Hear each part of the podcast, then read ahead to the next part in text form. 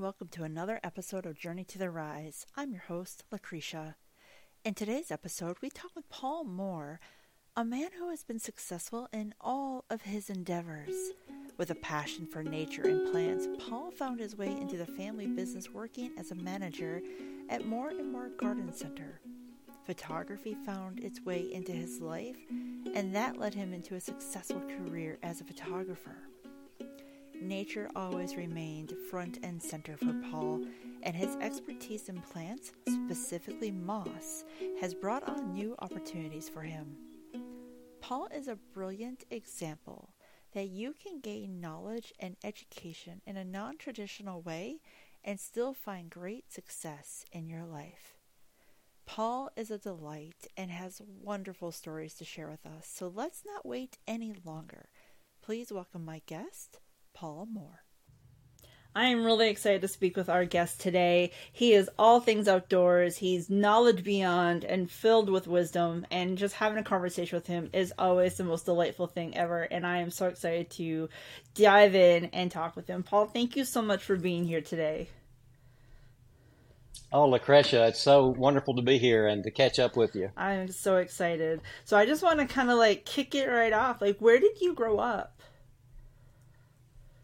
I grew up in uh, rural, rural Williamson County, uh, south of Franklin, Tennessee, on a farm, uh, about a 530 acre farm. Wow. And lived uh, lived there until I was about 13 years old. Wow. So being on the farm, were you always outdoors and like were was it a cow, cattle farm? Did you have animals? My dad was a farm manager and they had cattle, you know, they grew tobacco you know, all the things, those sorts of things. He managed all that. And uh, I got to play on the farm, you know, in the barns and in the creeks and in the woods. And uh, it was, you know, it was, you know, at the time I didn't realize it was something special, but it was, you know, years later that, you know, that those formative years that uh, created the path that I'm finally on now. Yeah, so you got to grow up as a farm kid. That's really fun. So where where did life lead you after high school? Well, you know, I I spent uh, about a year and a half in college, and uh, school and I never did get along. And uh, you know, formal education, it was just like I, you know, I learned differently. I don't know if I had a some kind of learning disorder or whatever, but uh, the traditional classroom did not suit me. And so uh, after about a year and a half, I went into the garden center business. And uh, my dad was uh, already uh, kind of in that business, and uh, he was a partner in, in a business, a, a garden center business. He said, "Well," he said, "Come on." He, he, referred to me as boy. He said, "Come on, boy, and join us." And uh, and I, you know, I didn't have an alternate plan, so I had to come up with something. So I went into the garden center business. Oh wow! I think with education, so many people we get trapped into this idea because we're in it for so long, from like five years to eighteen years, of this traditional way of education, and it's not suitable for everybody. And there's different ways to gain knowledge than sitting in a classroom that's not a fit for you. Um, so I love that you figured that out. Well, you know, when I when I was growing up, if you didn't fit into a certain box, you didn't exist. You know, you weren't on the radar. You know, if you didn't, you know, if you didn't, if you're a guy and you didn't play sports and uh, you know, and do all all those kind of things, you know, then just like, what good were you? Right. of what use were you? Mm-hmm.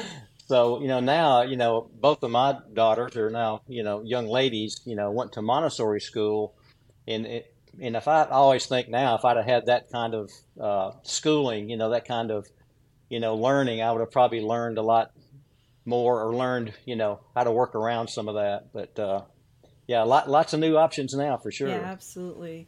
So you get into the garden center business. Like, where did you begin with your experience, and, and like how how was that thrown at you? Well, you know, again, I, the time I, I got into the business, I could care less about plants. It was just just a job. And then um, after some years into it, uh, my dad and I got the opportunity to open our own garden center, Moore and Moore Garden Center, in 1980 in Nashville. And um, So, you know, at the time, my dad was 60 years old.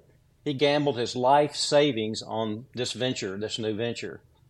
And uh, my my mom came along, you know, soon after we opened the business as a bookkeeper, and uh, so you know, at that time too, I wasn't particularly excited about plants, but it was at least it was an opportunity to to to learn about plants and to, to kind of establish myself, you know, at the time. And uh, it really wasn't until probably about seven or eight years, six six to seven years probably, in the business where you know I was really going through burnout. We were, you know, I was working 70, 80 hours a week. Uh, it was just, you know, we would get trailer truck loads of plants or mulch, and we'd have to hand unload all that. And I mean, there was no free time. I actually lived in a little efficiency apartment in the in the garden center business. And uh, you know, if I had a bill to pay, you know, they took mom and dad took it out of their savings to pay it. You know, it was like it was that lean. But uh, to kind of de-stress, to find a way around working all those hours, I uh, kind of rekindled an old interest I had in photography. I've been photographing since I was probably 19 or 20 years old. And so I took my camera and would just, every chance I could just escape early in the morning or after work, I'd head to the woods and uh, would spend time in the woods, just kind of a way to de stress and just to enjoy what was around me. Wow, that's amazing. And is that where you started to kind of like hone your craft? Like, were you taking any classes in photography? Like, how did you learn that skill? Uh, self-taught, basically. Back then, there just weren't really any avenues to really learn unless you could apprentice under somebody. So all mine was just you know self-taught. You know, at the time, oh gosh, maybe in the at some point there were a, a, workshop or two out there that you could go if you could sign up for something, but mostly it was just reading books and just you know photographing. And of course, it was all film then. And I, I tell people I, I, I was able to improve by uh, having a trash can next to me. So when I was taking photos, you know, I would just you know bad photo, bad photo, bad photo, and you just keep doing that until you you kind of learn it. Wow. And uh, and it was and it was during all that process that that I in my hikes in the woods I started turning my interest toward like well you know I'm in the garden center business but I don't know what these trees are. And I don't know what that shrub is. I don't know what that wildflower is. I'm like what's wrong you know what's wrong with this picture? You know so so I started really studying and like just taking pictures of some of the wildflowers I was seeing and just just really turning on the radar and trying to notice what was around me, and and so uh, and then I started uh, researching a lot about uh, chemicals that were sold in garden centers. And back in the 80s, I mean, the chemicals in, that were sold were horribly toxic. You know, the fungicides and the herbicides, all those different things were horribly toxic. And then I started thinking about, well, you know, we have Japanese boxwoods and Korean lilac, and I'm like, why are we carrying all these plants that are not from around here? What's what's wrong with this picture? So it was this synergy of like learning, starting to learn a little bit about what I was seeing on my hikes and researching the, the chemicals. It's like, you know, I don't want to be around this. And I, I wanted to uh, find a new way to garden if I could. And it was at that time really that, that, uh, uh, got married and we built a house in the woods and I thought, you know, I have an opportunity now to do something different. I didn't know exactly what that was, but I knew what I didn't want to do. I didn't want Japanese boxwoods, Korean lilac. I didn't want to use any chemicals. So I just started uh, experimenting. Uh, I started developing some interest with some of the customers that came in that had wildflower gardens, and they would share a few of their plants, and I would plant them in the garden, and I would observe them over time, and I just kept slowly adding as I could find plant material. And it wasn't often that you could find it. it there weren't really many commercial growers that were growing those kinds of things. So that's where it really started the seed kind of for uh, the, the new life that I eventually uh, was lucky enough to fall into. Wow, that's amazing. And during th- this time when you're working so much and taking your hikes, how did you end up meeting your wife? Uh, she actually came into the garden center one day. Nice.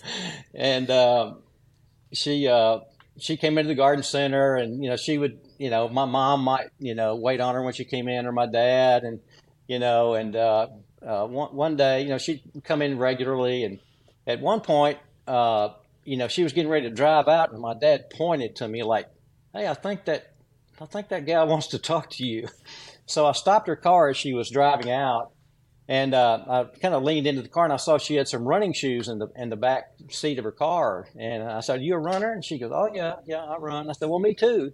So we started talking about running, and well, uh, some months later, uh, our first date was an 11.1 mile run in the park. Oh, so that was our first My date. My gosh. wow. That's amazing. That's fantastic. And that was really the only opportunity I, that I could have met anybody anyway, because I was always at the garden center. Right, right. So uh, she came. She came to me, and it and it, and it worked out. the so. universe aligned so it would it would make it happen. I love it. That's right. That's right. So you're working at the garden center, you're taking these photos. Like how did you start using your photography in like in conjunction with your work? Uh, yes, uh, but not initially. Initially, again, I got so interested in just the photography again by hiking that uh, I got really into nature photography. And uh, so in 1988, I went to the Crested Butte, Colorado Nature Photography Workshop, where all the all my heroes, all my mentors, were teaching this weekend-long class in the mountains of Colorado. And it was one summer, and I went out there, and of course, you know what people don't realize, you know, the summer out there is really their spring when all the wildflowers are blooming. Well, I hadn't seen really many wildflowers blooming when I was in the garden center business because that was in the spring when, when I couldn't leave. So it was kind of the heyday of the coffee table books, and you know there were a handful of uh, photographers that traveled the country and would photograph with these large format cameras and just you know they'd, they'd stay on the road maybe six to nine months of the year photographing. So I got really into photography in a very very serious and deep manner and actually befriended uh, one of the instructors, Will Clay, who today uh, he is like my best friend. Nice. And uh, every year, every summer, uh, he'd say, "Pick a place out west and fly out, and I'll pick you up, and we'll spend a week or ten days photographing." wow. So I did that for years. So the chance to photograph with your mentor and uh, and you know hang around him and learn from him and, and just be out in the wilderness together with somebody that really understood it and appreciated it was kind of magical. Well, knowing that I would never be able to compete with somebody like that if I ever decided to do something like that full time, you know, I, I knew that that wasn't going to happen as long as I had the garden center. So, what I started doing, you know, I'd take shorter trips, more like to the Smoky Mountains or even in the local parks. But then I started, you know, focusing my camera on my own garden, which at the time I was just filling full of native plants and and learning about native plants and photography kind of at the same time. And I, you know, I really wanted to just keep photographing because that's how you improve. So I could literally, literally walk out into my what I call my outdoor studio and photograph plants. And so um, that's what really kind of started the photographing plants part. And the thing that really uh, was the real life changing moment for me is one day after the garden was really looking good after about seven years of growing uh, native plants and wildflowers, I took a photo of the garden in its peak and had a large, you know, like 16 by 20 uh, print made, and I put it behind the cash register at the garden center. And uh, just, you know, show people, you know, what I was doing. And uh, customers would come in, they, then they would point and go, Where is that in the Smoky Mountains? And I said, No, it's in my garden. And they're like, There's no way that's in your garden. I said, Yeah, it's in my garden. and so, uh, so that kind of started it. And then people said, Well, I want to see your garden. So I started inviting customers up and to show the garden and realized that there was some excitement being generated there. And I finally, you know, said, I think this is a thing. So I ended up sending photographs of it to Fine Gardening Magazine in Connecticut. And uh, they really liked what they what they saw, and they soon sent an editor down to interview me about my garden and ask if I would photograph my garden for them and write an article about it. Wow. So that's what started my career really in uh, in garden photography. That's amazing.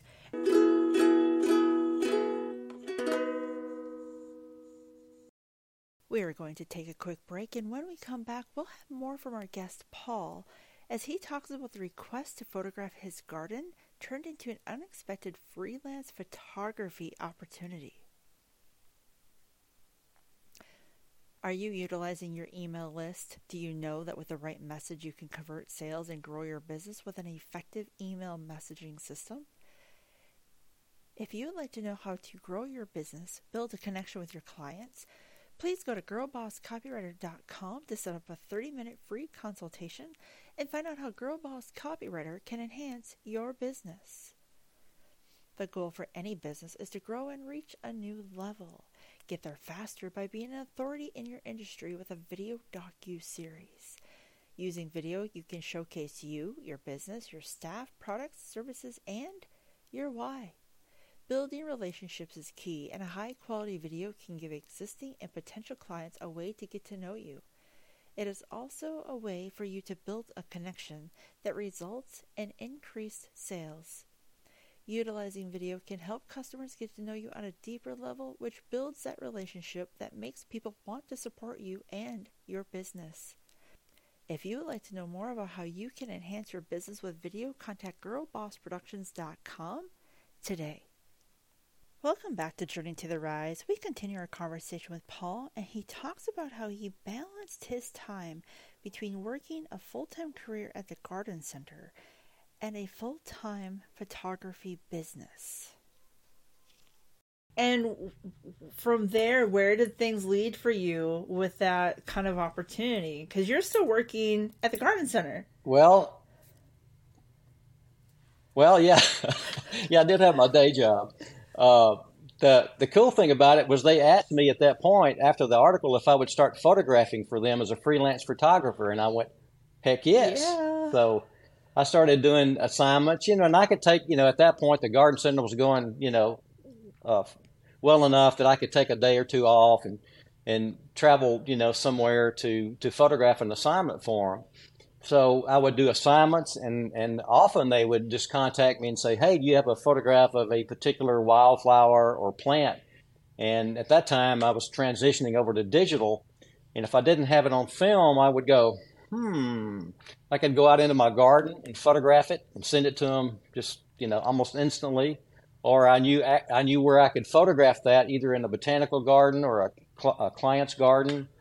So that really started all that. And then I started a stock photography business, you know, selling to calendar companies. Uh, eventually uh, ended up uh, w- with my photographs with uh, Getty Images, uh, and they were marketing my photographs worldwide. So that was a lot of fun. So uh, that was a, a period there where I was doing lots of stuff for magazines and, and book publishers and calendar companies. Wow. That's amazing. Did you ever have an experience when you were out photographing someone's garden and and maybe the journalist was there to write the article and, and came across a plant that nobody knew what it was? Um, uh, quite often, actually. Really? I used to photograph for land. I, I would photograph sometimes even for landscape architects, and uh, and what was great about that because uh, it was great, you know, I loved great architecture, really, you know, fine design, as well as plants. And uh, you know, I'd be in the client's garden, and they, you know, they would ask me with something, you know, what what is that?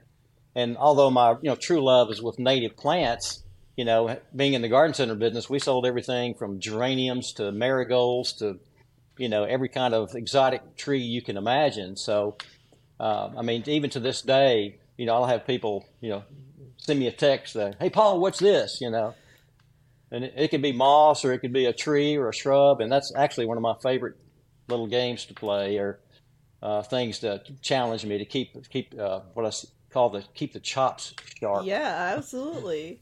That's pretty fun. I I love that. That had to be a fun experience to be able to kind of solve that mystery for people and and educate them on what they had in their own garden. Well, you, you get to see a lot of gardens and see some things that you might not ordinarily, you know, ordinarily see.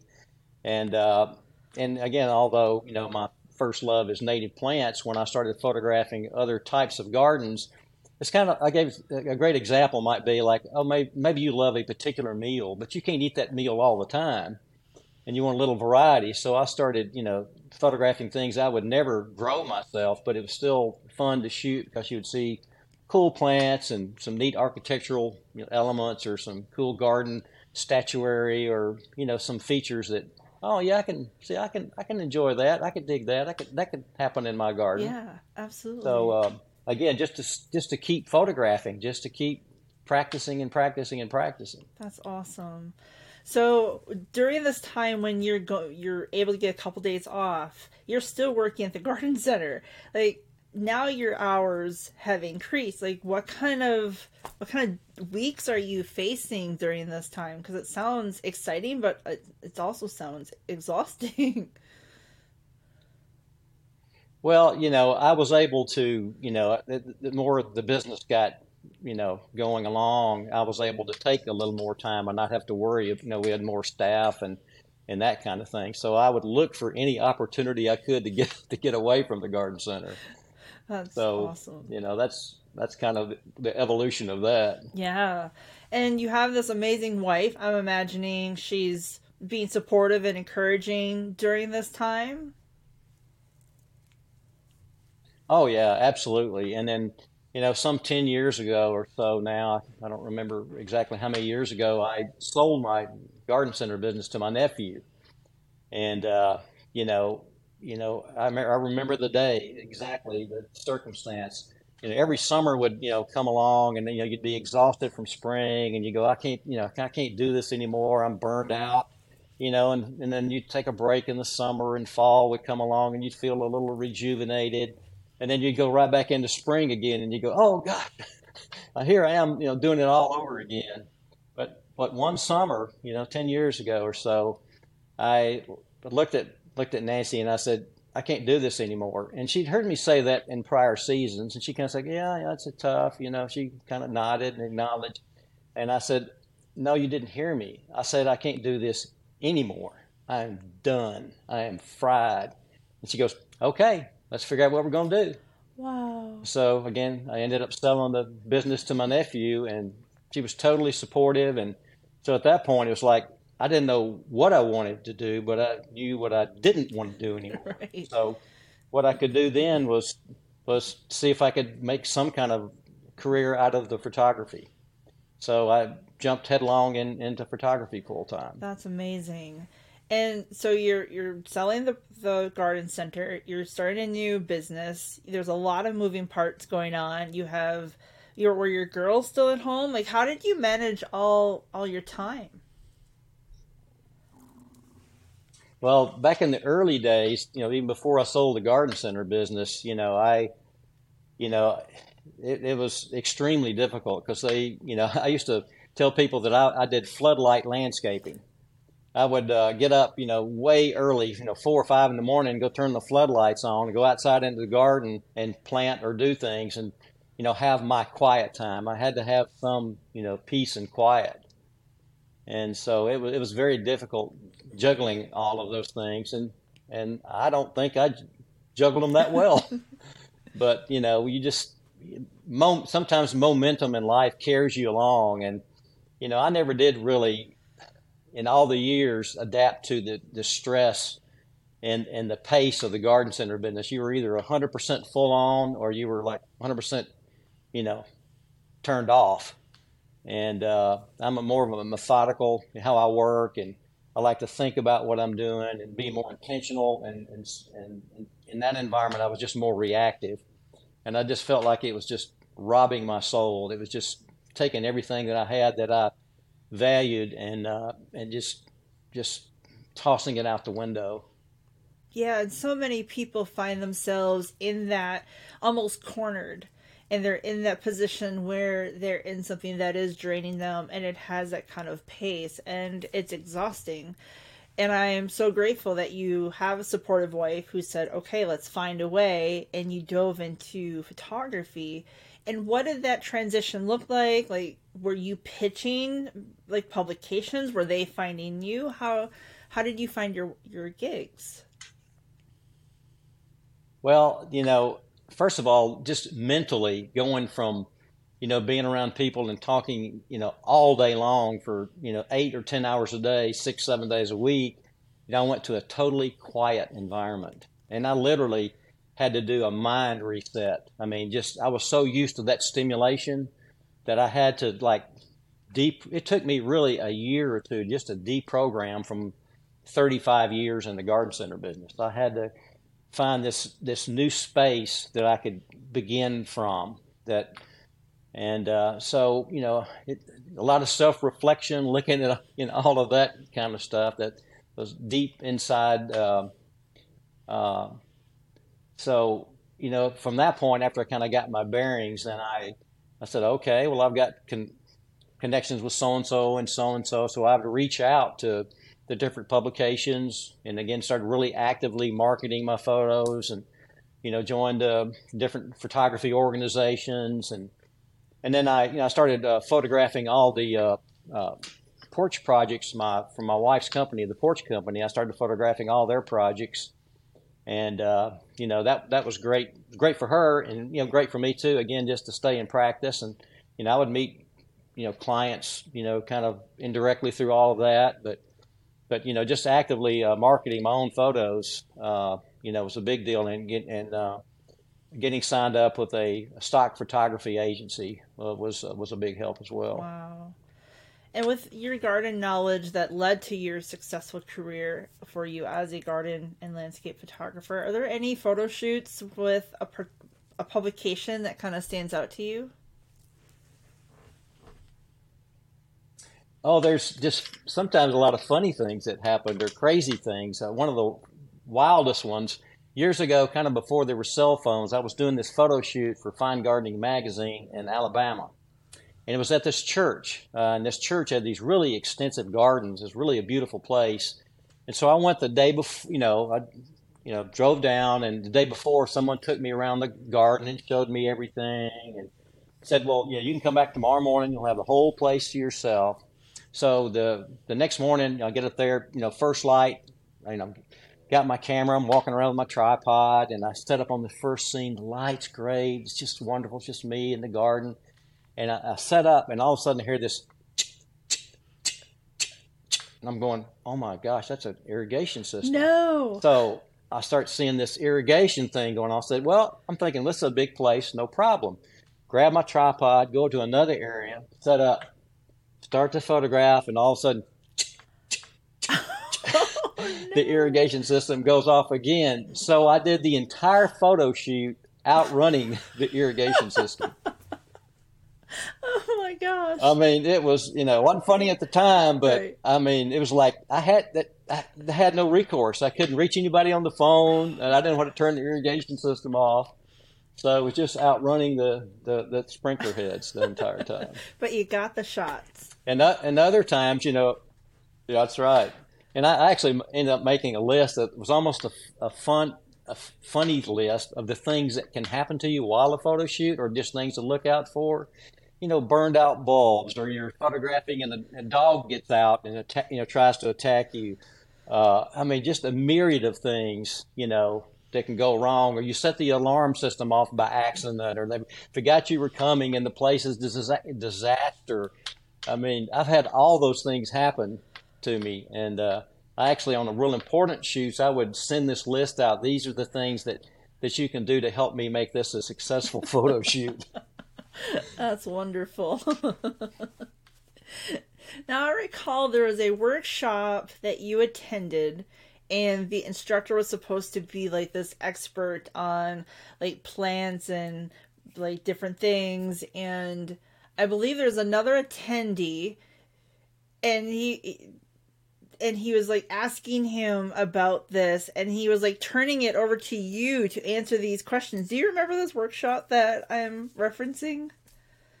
Yeah i'm surprised you remember that. That's it was just kind of a funny uh, moment. It was a uh, Arizona Highways workshop, and my best friend Will Clay, who's actually used to uh, was a professor at uh, uh, of botany at the uh, University of Arizona, and he uh, he they asked him a plant question, and he he looked at me and he goes, "Paul, you know, ask him. He's he's the plant expert." So I just thought it was funny, you know. Here, here's the botanist guy. And I thought, you know, you know, he could answer it, but I ended up answering it for her. So it was just kind of a funny moment. That's wonderful.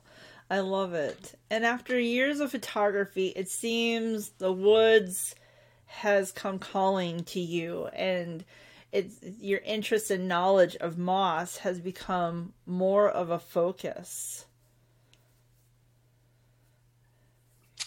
Yes, it has, and and quite by accident. Uh, about five years ago, I'll kind of preface it with this. About five years ago, I took a, a, a, personal commitment to go as deep as I could into the things I love related to nature to really take it next level. So I, I began this uh, reading like crazy, uh, you know, reading book after book after book, uh, doing lots of research, talking to people throughout the industry, and and uh, you know, really trying to just deepen my my, my love and knowledge of plants. And then um, and then at one point, you know, I was kind of evaluating my garden at home, and it was basically all native plants, just a few odds and ends that weren't. And I had this grass lawn, and this grass lawn was requiring more maintenance than anything else I was doing. And I'm like, you know, even though I was using organic, you know, fertilizers on, I said, there's just got to be a better way. So, you know, one fall, which is the time that you would normally sow new grass seed, you know, I had this one area in the in the grass lawn. I said, you know, I'm not going to sow any grass seed, and most of the area of the grass was dead or dying anyway. So I just said, I'm not going to do anything, which is hard for a gardener to do. I bet. There, you know, we want to manipulate everything. So I decided to do nothing other than. I did notice in this one area there was a patch of moss, and I said, "Well, I wonder what happened if I just let that moss grow."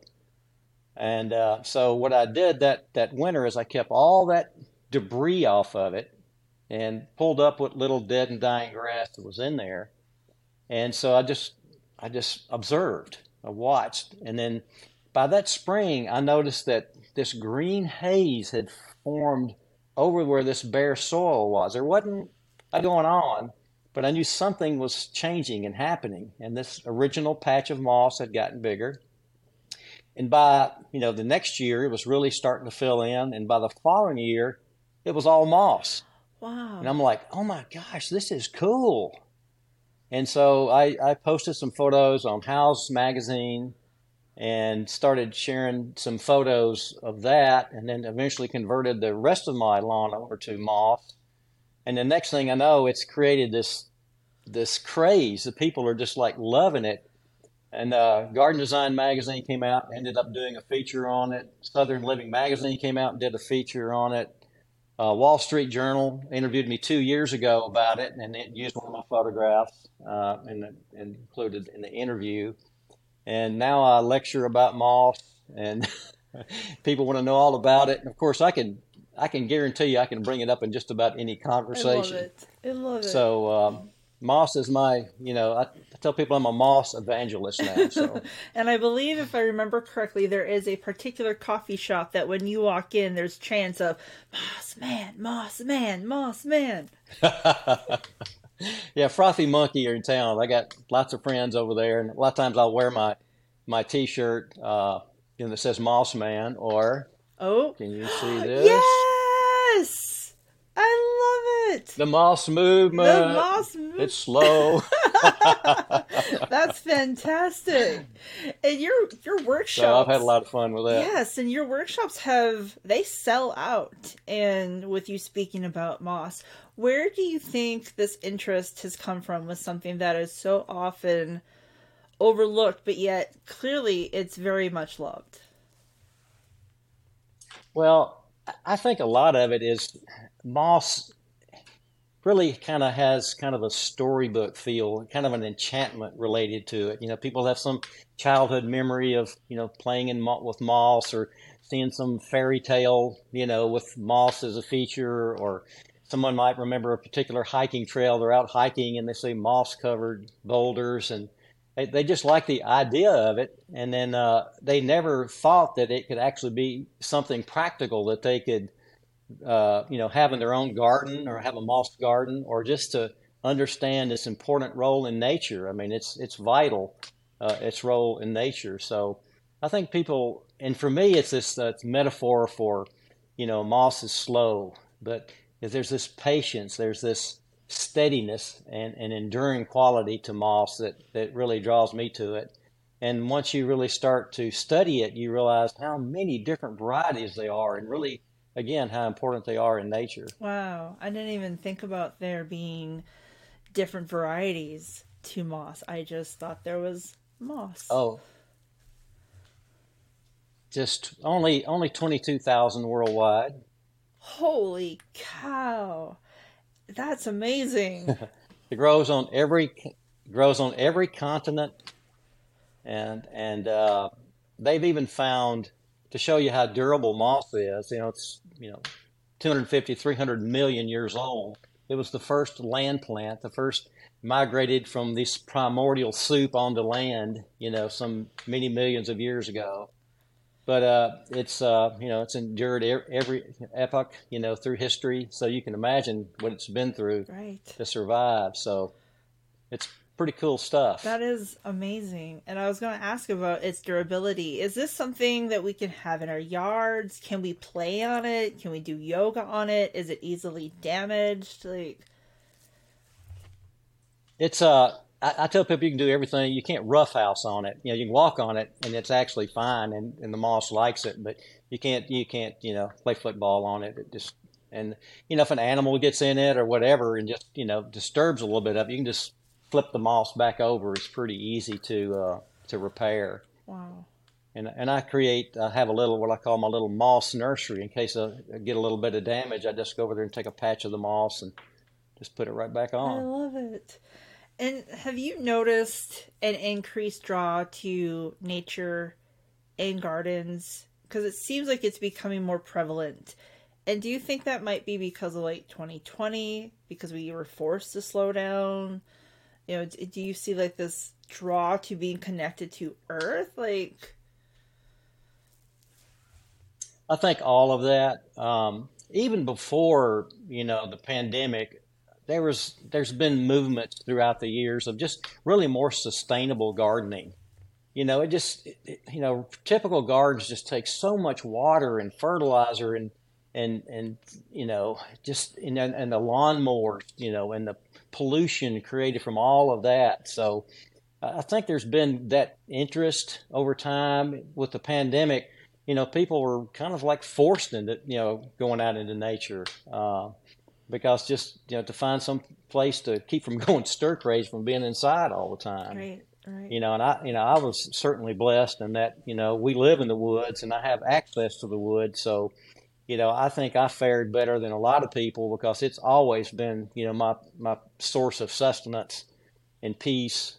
And um, so I think people are definitely caused them to turn inward and outward to quieter places that you know, more healing type places. So, you know, hopefully the, the many people that, that went to nature will have learned from that and will want to not just go back to their old lifestyles again to, to, to love it and to, to spend more time in it. Right. And it seems like those who had to return to that hustle lifestyle they were living, they quickly identified this is not a fit for me. And they, at least what I've noticed in like social media posts and the news, like there's been this shift to the outdoors and connecting with the earth. Um, are you getting comments like that in your workshops that you're teaching? Well, I think people are, are starved for a different kind of experience, whether it be work or lifestyle or whatever. And, uh, you know, I, I was fortunate to almost like stumbled, stumbled into mine. And, uh, but you know you you can just tell in conversations that people want to know you know like you know kind of questions you're asking you know. You know to me it's it's it's it's beneficial from a from a, an aesthetic level but it's also a, a deeply spiritual uh, fulfilling thing for me to spend time in nature. You know and I'm not the only one you know. A lot of great writers have written about it and and uh, inspired other people to to get out into the woods and you know even just the the biochemical aerosols that trees emit are beneficial. They've known that through you know wood air bathing and Shinrin Yoku, just breathing in those those those beneficial compounds just make us physically and mentally in a lot better condition. Yeah, and I think when people find you know, the word you use was spiritual, and that's so accurate because I think when people get their hands in the dirt, they touch a tree, like hug a tree is a thing, and I think there's a reason why it's you know it's there's that connection, and there's something very peaceful and calming that you can't really find anywhere else. That's right. I 100% agree. Just uh, just being out in it as much as you can, and and learning to develop an eye and appreciation for even the most subtle thing, whether it be moss or a tiny wildflower or whatever it is, to to tune in to those rhythms is is so beneficial yeah. on so many levels. Yeah absolutely. And if someone's wondering like is moss a fit for them or their yard is there requirements that someone needs to consider if they're if they want to be successful in growing moss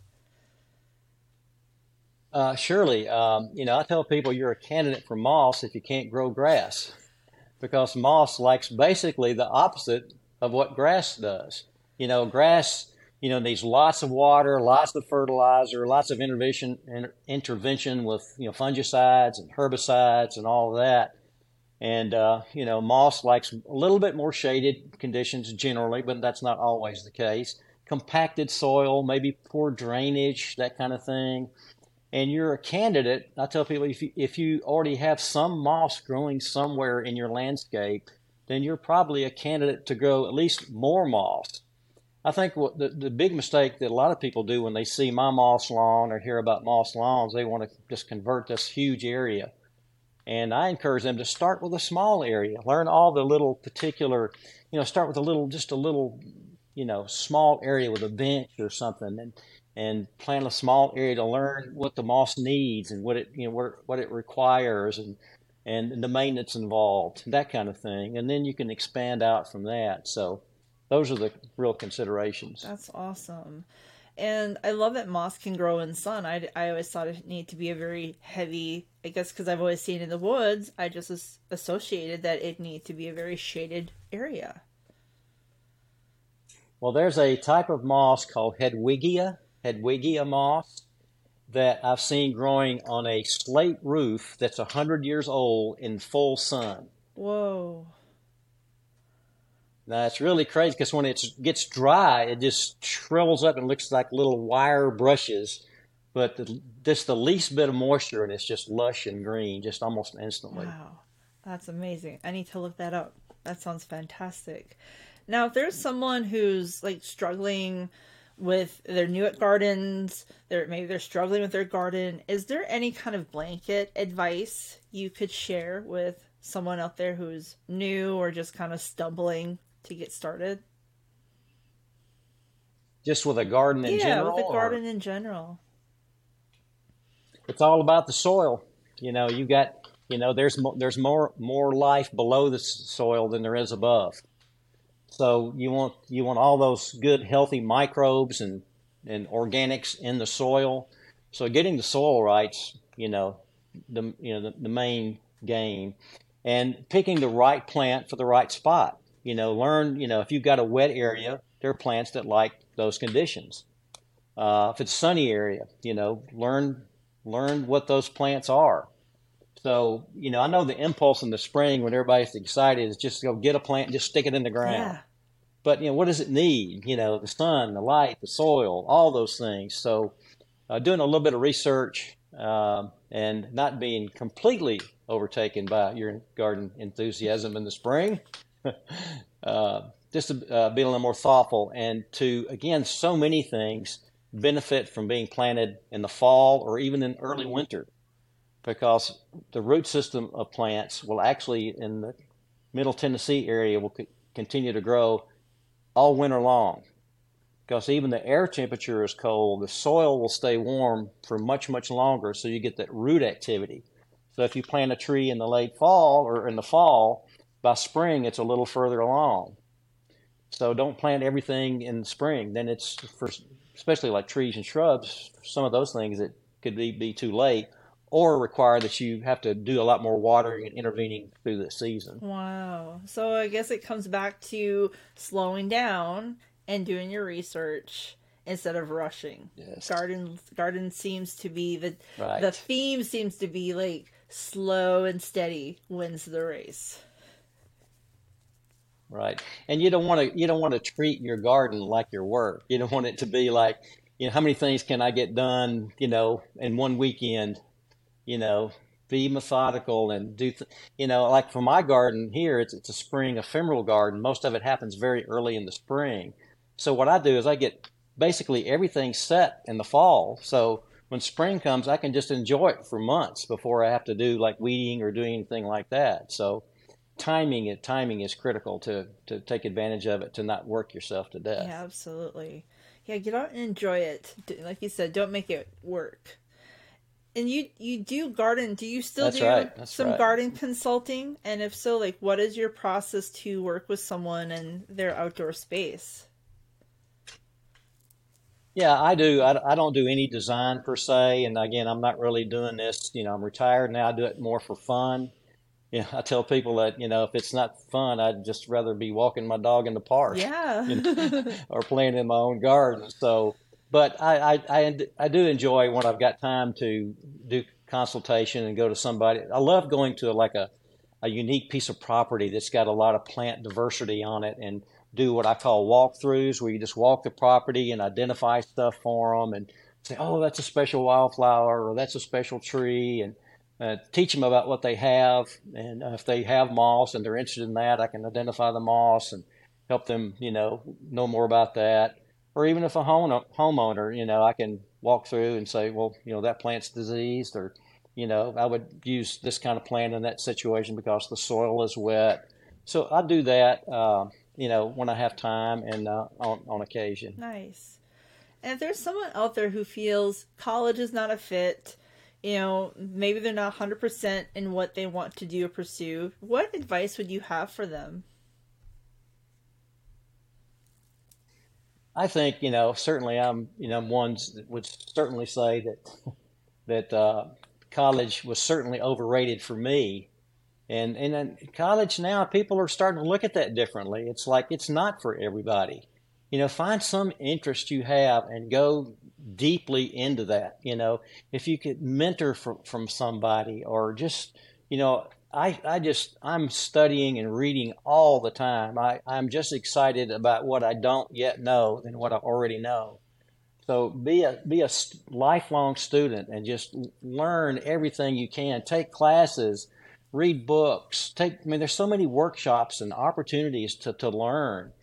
And just find that thing that you love and whether it's, you know, a trade school or whatever, just take the deep dive and the commitment, put the put the time in to, to learn it and and enjoy the process because if you don't enjoy the process you're not going to care about the end result Yeah, absolutely. Agreed. And what are your goals for this upcoming year? oh gosh um, i'm doing some what we call editing in the garden you know some plants that have been in for you know 25 or 30 years have gotten overgrown so i'm, I'm moving some things around you know every year you lose some amount of plants due to you know field mice voles or you know some other animal. So i'm always kind of adding to and tweaking. I've got a garden tour here in april. Uh, i'm kind of getting ready for that. I've got some uh, workshops and some uh, nature hikes i'm leading this year. And so i'm pretty uh, filled up with doing those kind of fun things. Yeah, that's amazing. And if someone wants to find out more about your upcoming workshops, your hikes, your, you know, how can they find you? Oh gosh, the best place is really probably social media. I mean, I've got two websites, um, uh, jpaulmoorephoto.com and mossmanconsulting.com. Nice. But uh, social media is probably, you know, you know, probably the best place to find me on Instagram at jpaulmoorephoto. Um, you know, those that's you know that's where I post most of what's going on. Yeah, you're a very fun follow on Instagram. Uh, your photos are very inspiring. And if you have any kind of interest or passion for outdoors, that's where you want to be because you share some amazing images. Thank you so much. Well, thank you so much for being here. I know you're very, very busy, and it's just such an honor to have some of your time to just share your knowledge with everybody. It's such a you're such a delight. Well, thank you so much. I just hope that I've given somebody a spark to get out there and, and enjoy it and appreciate it and learn more about it. Yeah, absolutely. That's it with Paul Moore. Next week, we talk with Bren McClain an author with an award winning book, One Good Mama Bone. She talks about how inspiration can be found in the most unexpected places. Five in the morning, that, that next morning, those woeful guttural sounds, Lucretia, woke me up. Yeah. Oh my gosh.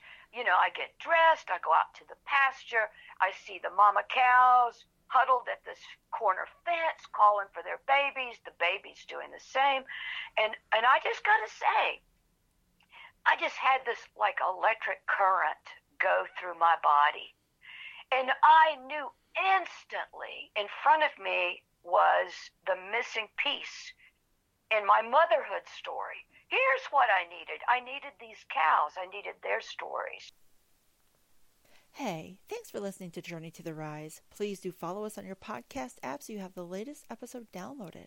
If you want to follow us on Instagram, our account is at Journey to the Rise Podcast. This episode was research produced and edited by Girl Boss Productions. And please remember to be kind to yourself. When you are kind to you, it is easier to be kind to others. I'm Lucretia, and you've been listening to Journey to the Rise.